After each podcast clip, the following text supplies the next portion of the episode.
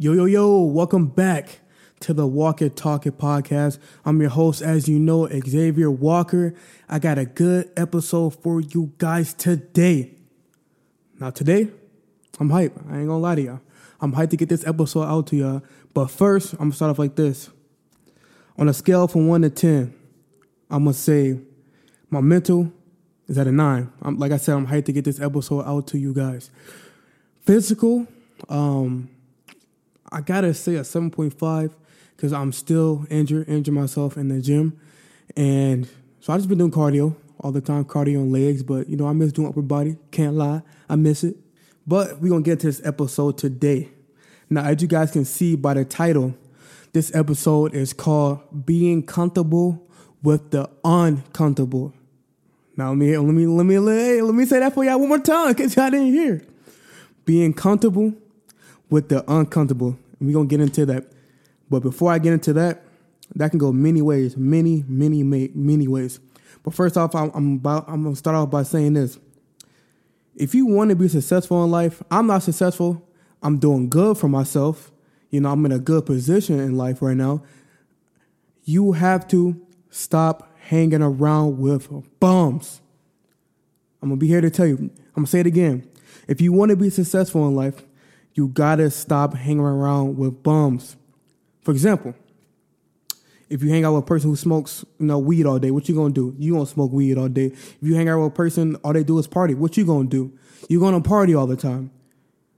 If you put yourself around successful people, you will be successful. If you put yourself around millionaires, I know you probably don't know a millionaire, but if you hang around with people who are successful, you will start to implement that in your mind. You will start to see the steps that they take, that they do, and you can image that. You can copy that. You can be successful if you put yourself around people that are successful. Simple. It's as simple as that. Because what you're around is what your mind is going to manifest. Just plain and simple. Also, I'm going to say this. Ladies and gentlemen, it is okay to seek guidance and help from people who are doing better than you. There is nothing wrong with that. I do it because I want to see what they're doing because I want to get to that same level. And I started surrounding myself with people who are successful, people who got good things going for them.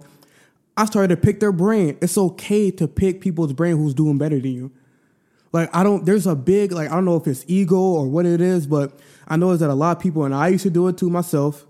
I used to never seek help or I never ask questions, never talk to people, never get tips from people. But that is so, dude, you know how that goes a long way. From the people who I've surrounded myself around with, like picking their brain, I've already gotten so much more tips and tricks from them. Simple as that. You have to be okay with picking their brains. You just have to. If that's the key in life. Now, I'm going to say this. Ladies and gentlemen, you have to put yourself in uncomfortable situations to be comfortable. Now, I don't know if that went over some of y'all head, but I'm going to say it one more time. You have to put yourself in uncomfortable situations to be comfortable. For example, and this can go with many ways. It can go with work, school, whatever you do in life, whatever you're doing in life. Never be satisfied, ever, ever. For example, say if you're working at a job, you've been doing the same thing at this job for 5 years, and you're in the same exact position. You're not elevating yourself. You're just doing the same old, same old. You're comfortable. Simple. Unless you really enjoy what you're doing, but I'm speaking for the people who want to move up in life. If you're in the same position in life that you've been in, you're comfortable. You know those New Year's resolutions where people say, oh, I'm going to do this next year, I'm going to do that, and it never happens because they do it for 2 weeks into the new year, and then they get comfortable. That's why I said you got to be comfortable with the uncomfortable. And like I said, this can go many different directions. For example, I always hear all this. I hear this term all the time. Bro, it's Friday. I can't wait to go out on the weekend and get lit. What you mean? Yeah, I be saying that every now and then, but what you mean by that? So you're telling me is you've been like dreading your whole week and been waiting for the weekends to go out and get lit, what you need to get lit for? Now, I'm not saying like you can't go out and get lit. It's okay to go out, do your thing every now and then. I do it. There's nothing wrong with that. But if that's a consistent pattern where you're saying, I can't wait to Friday, you got to be up this weekend, I can't wait to do that, that means that you're dreading your week. I want to be at the point in life where I don't got to say, oh, I can't wait to go out this weekend and get lit. I want to say, I'm going to the club on a Tuesday. You know what I'm saying? Like Drake said, it's going up on a Tuesday. You feel me? I'm trying to be like that. I'm not trying to be waiting for the weekend. That's another sign of you're comfortable. Simple as that. That's another sign of you being comfortable. And we as people, we have to break that barrier. On my old car, I had a big old sticker that said never satisfied. Because anything I try to do, I never try to stay in the same position. I always try to elevate myself no matter what I'm doing. Now, I'm going to say this too also. Relationships, if you're in a relationship, it is very, very, very, very, very easy to become comfortable. I see it a lot. You know, especially if it's a healthy relationship, which is good. But that can lead to you being comfortable. That can lead to you, you know, working at a job and you're in a good relationship and you're fine with just, you know, before I get into this.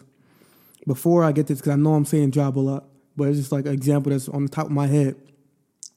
There is nothing wrong with working a 9-to-5. I don't know what's been going on with this society lately, making it seem like it's not okay to work at 9 to 5. It's okay to work at 9 to 5. There is nothing wrong with that. If you love doing it, you love it. There's a side that loves working 9 to 5, and there's a side that doesn't. That's okay. That's your opinion. That's okay. But social media is pushing this new wave where it's basically saying F, you know, the 9 to 5. Like, I get it. You know, you don't want to work for the man, all this and that. But for some people, it is okay working a 9 to 5. There is nothing wrong with that. Like this, I'm getting tired of seeing that on social media. There's always like a thing on social media where I literally seen a TikTok of a woman who said she would not date a man who's working a 9 to 5. Like what? Like what? Like it's getting so bad. It's getting terrible. It is getting terrible. Like, me personally, I work at 9 to 5 right now, but I'm chilling. Nothing wrong with it. I'm a welder. I'm chilling, making good money. I'm doing good. But at one point, yes, I do not want to work for the, like, I don't want to work for the man. I want to have my own stuff going on. That's just me. That's just me. And now some people are on the other way, and that's okay. There's nothing wrong with that. But I'm going to get back to what I was saying. There will be people getting comfortable in a relationship will... This is a sign that you're comfortable. This is a sign. You come home from work. You come home. You eat. Shit. Sleep. Repeat. You're comfortable. Like, if you're not doing anything else outside of your actual job to help elevate you, make you become a better person, make you become better off in life, and you find yourself work, sleep, shit, eat, repeat, you're comfortable. That is one of the main signs of being comfortable. And like, hey, to be honest, I don't care if none of y'all taking this to heart. I ain't gonna lie. Like, this podcast is the Walk It Talk It Podcast, because you gotta walk it like you talk it. So I'm gonna preach that every time. Are you walking it like how you talk it? I'm gonna preach that every time. So like I said in past episodes, these talks gonna get deep. I'm gonna be 100% honest with y'all. Now, another thing I'm gonna say is, like I said earlier, you gotta put yourself in uncomfortable situations to be comfortable. Now, with that, a lot of people are scared to take risks is because they're comfortable. This is what this all stems from. That's why I say you have to put yourself in uncomfortable situations, because you're never gonna escape what you're doing or what you want to do if you're not taking those risks. You have to take risks in life. That is key. And that's where a lot of that stems from. You know, people are scared to take that next jump. They're scared to get that, take that extra step to get that next raise at their job. They're scared to take that extra class in school. Okay, they don't think they can do it. They don't think they're smart enough. People are scared of these things, and those are things that you have to overcome. Those are things that you are uncomfortable with yourself, and you have to make yourself comfortable. Because as soon as you put yourself in those situations and you start to get good at what you're doing and you're starting to like it and you're starting to get comfortable with that, there you go. You just put yourself in an uncomfortable situation and you got better at it. Now you know what to do for your next time. Because throughout life, there's going to be times where you're uncomfortable.